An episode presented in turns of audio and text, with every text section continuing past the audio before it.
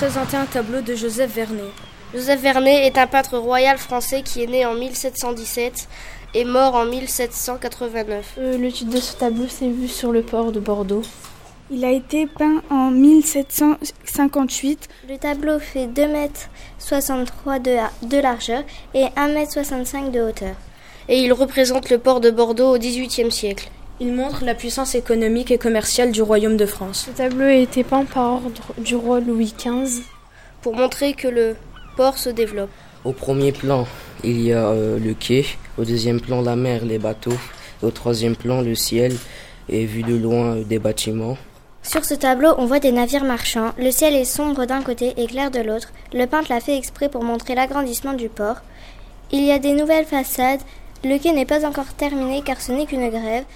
Il a voulu montrer la richesse grâce, à, grâce aux grands bateaux et aux grands bâtiments du, de commerce. Les marchands viennent du monde entier, cela s'appelle le commerce triangulaire. Le commerce triangulaire, c'est un commerce qui se déroule entre trois, entre trois continents, l'Europe, l'Afrique et l'Amérique.